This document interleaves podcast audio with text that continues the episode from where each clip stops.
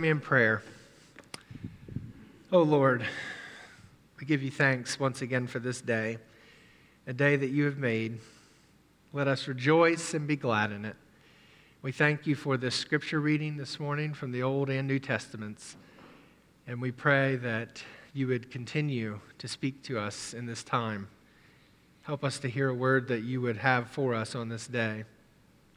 And Lord, I pray that you would speak through me in these coming moments and speak in spite of me. In Jesus' name, amen. Have you ever gone to the gas station and you, you pull up to the gas pump and you need to go inside because you need to get something else or you need to pay uh, inside? And you look at the number of the gas pump and, you know, it says, oh, number four. I'll remember that.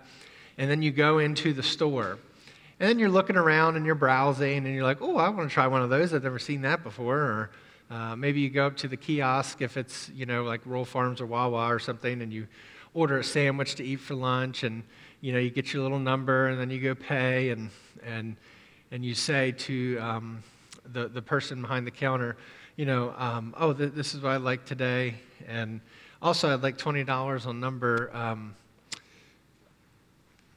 and then you go over like this and you look over to, have you, anybody ever done that before? And you have to go look and say, oh, number four, number four. Wait, hold on one second. How did I forget that? I just told myself to remember that, right?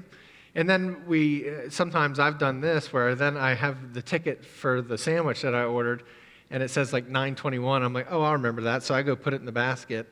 Um, and then I'm sitting there and I'm checking my emails and they're like 921. And I'm, and I'm thinking, um, was that was that my number? And then I have to sift back through the basket again and figure out, oh, yeah, that's mine. Thank you very much. And there's two things I forgot in the span of five minutes. Sometimes we forget things so, like so little, but so easy to remember. Sometimes we walk into a room and we forget why it is we're there. Have you ever done that? You walk in and, and you're thinking, why did I get up and come in here? I, I knew I was in here for a reason. We forget. It's easy sometimes to forget. It's hard sometimes to remember. And today is a day for us to be reminded of who we are.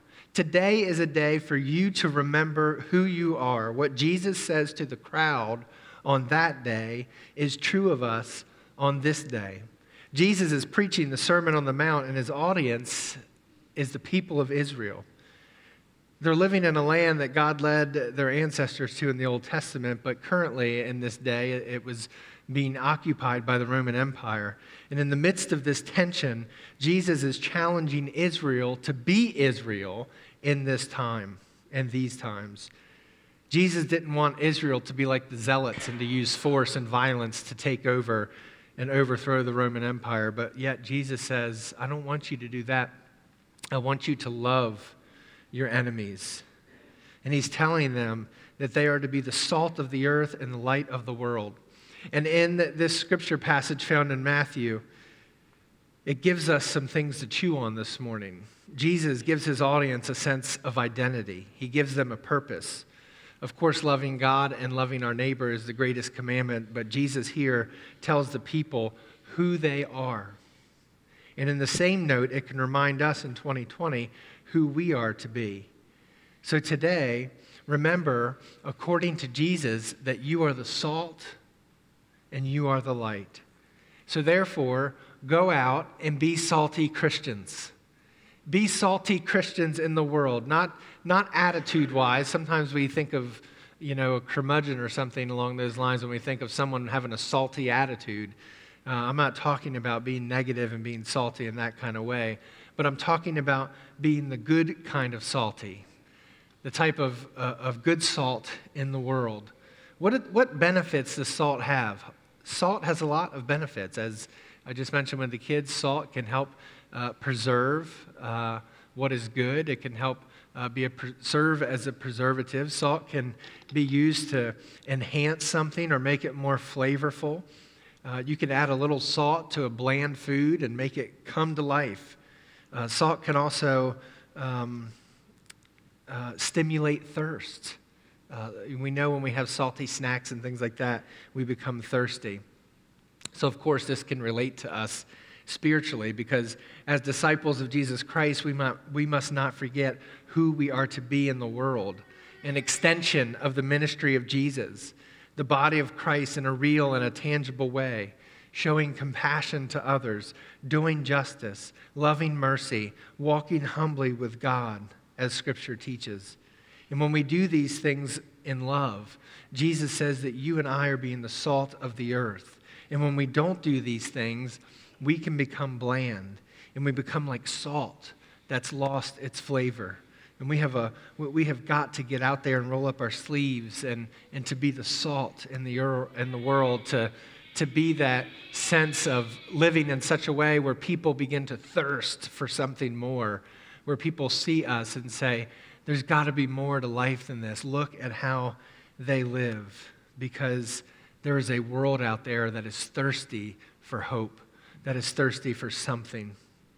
I can remember even in my own life having moments where, you know, I didn't want a lot to do with God, and I didn't want, um, didn't really care much uh, uh, about what it looked like to have a relationship with God and, and what what this whole Jesus thing was, was about.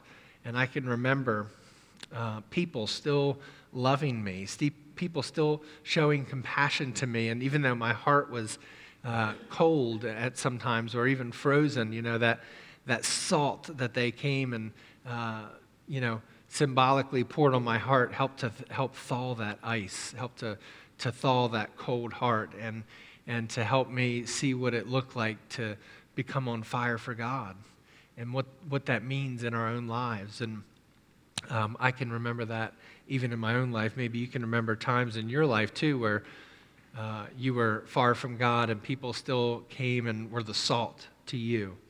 But don't just be salty Christians. Jesus is also calling us not just to be salty Christians, but to be a light filled Christian. Jesus tells his followers that they are the light of the world and that this light should not be hidden, but this light should be seen. The other day, I was coming down Stein Highway, and there was a truck out in the field, in one of the many fields between here and Seaford. And, and it was driving kind of fast in the field with a trailer behind it, and it had all this, um, it was full of white substance. Does any farmers know what this is? What is it? Lime. Okay. I thought it looked like flour, but I was like, that doesn't make sense.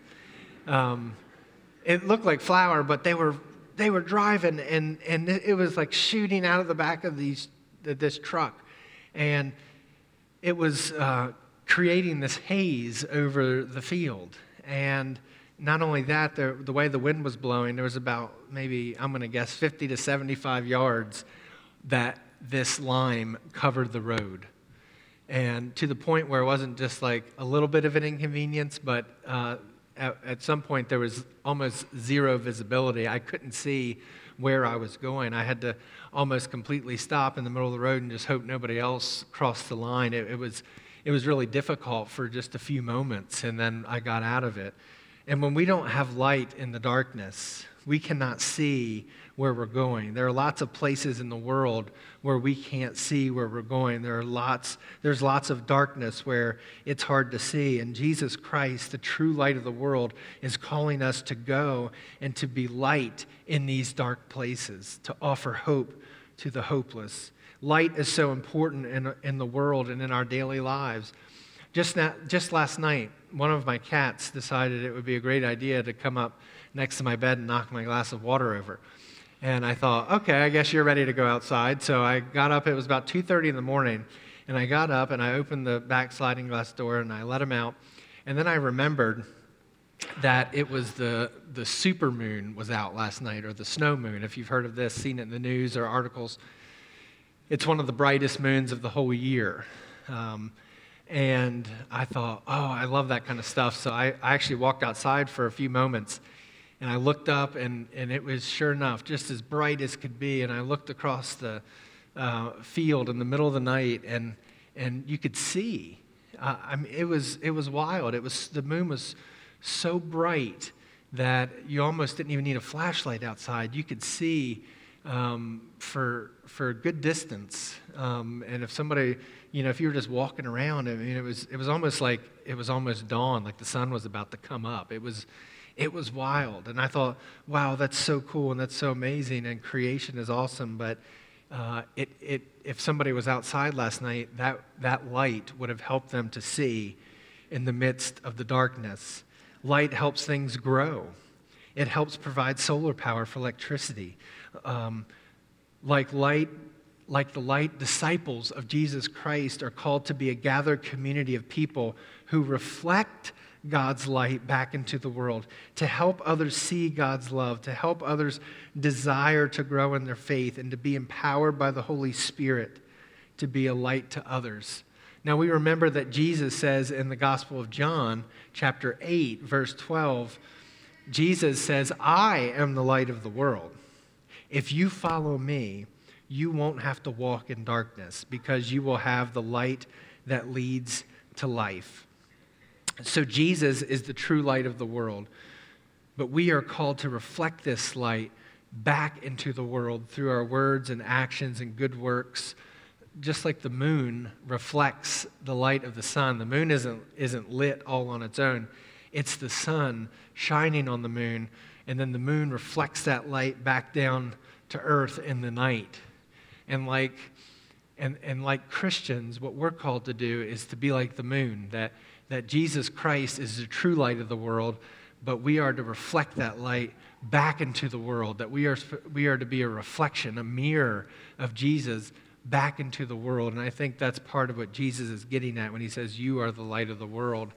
And he also says, I am the true light of the world one of my cats, the, the one uh, who knocked over my drink last night, Huckleberry, this past week he was, um, or Mr. Huckleberry is the official title, um, but Mr. Huckleberry this past week, when we had a lot of that rain, he was, um, he was, he was seeking to go from outside to inside. He was stuck outside in the rain and and all of a sudden, I was in the kitchen and I looked above the, the sink, and he's sitting there soaking wet on, on the outside of the house on the ledge there.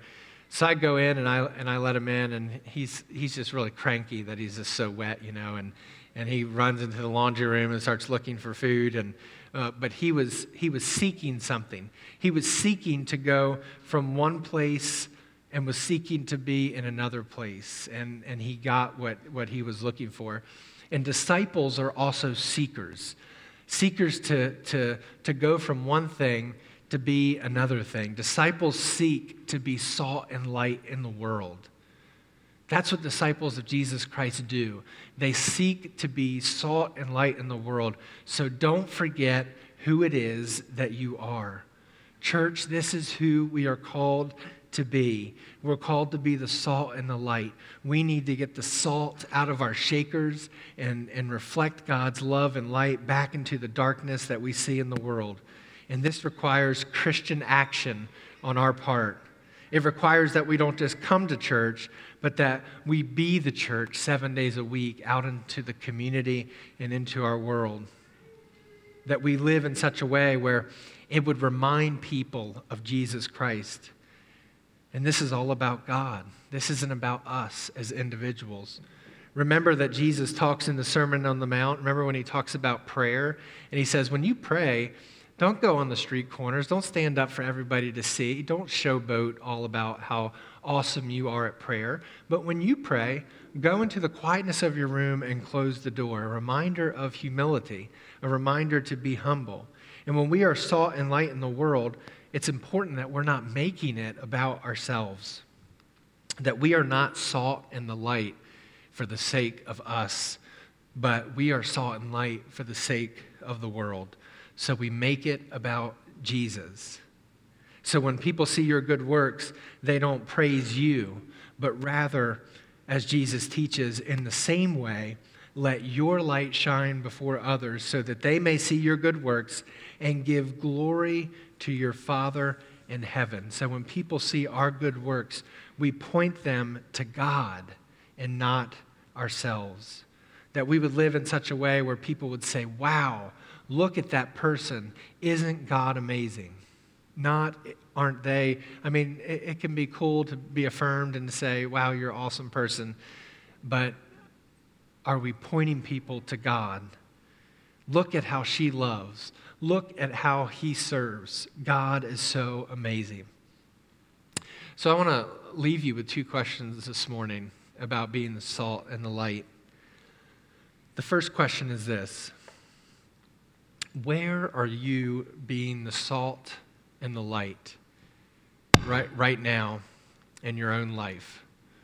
Where are you being the salt and the light? And the second question is this How are you making your life less about you and more about God?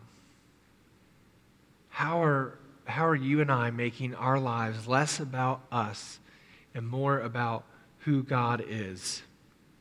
So I want to encourage you this week to go out and to be the salt and the light in the world. Show up and pay attention to where God may be moving.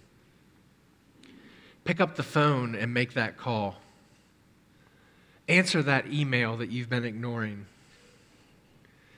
Help the person, help a person put their groceries in their trunk in the parking lot if they look like they're in need. Provide a meal for someone who may need that. Lend somebody your time.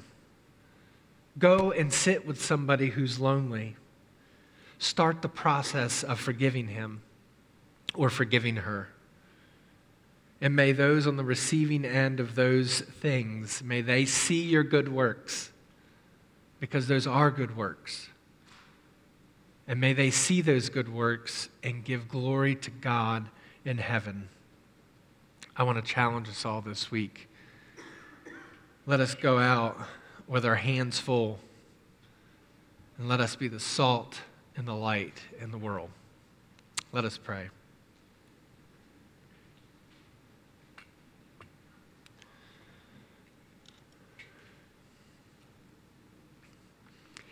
as we take a moment to reflect and respond this morning, maybe we think about one of those questions Where am I being the salt and the light in the world?